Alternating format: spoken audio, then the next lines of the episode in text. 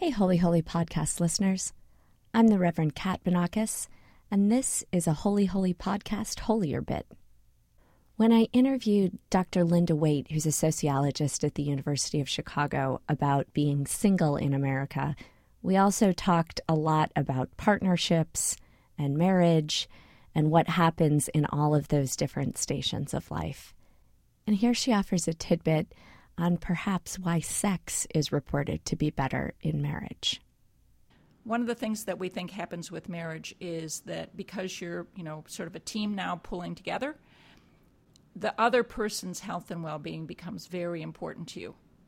And it's important to you not because you love the other person, not just because you love the other person, but because your well-being depends on their success and well-being.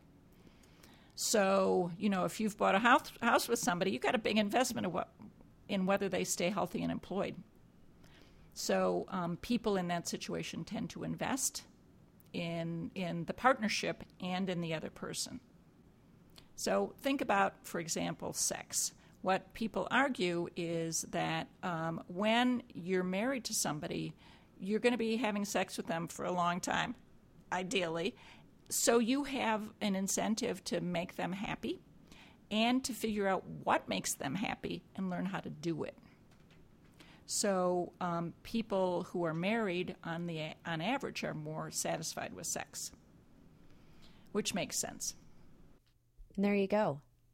A little wisdom for your week. For more resources, visit our website, holyholypodcast.com, or follow us on Facebook and Twitter. Until next time, peace.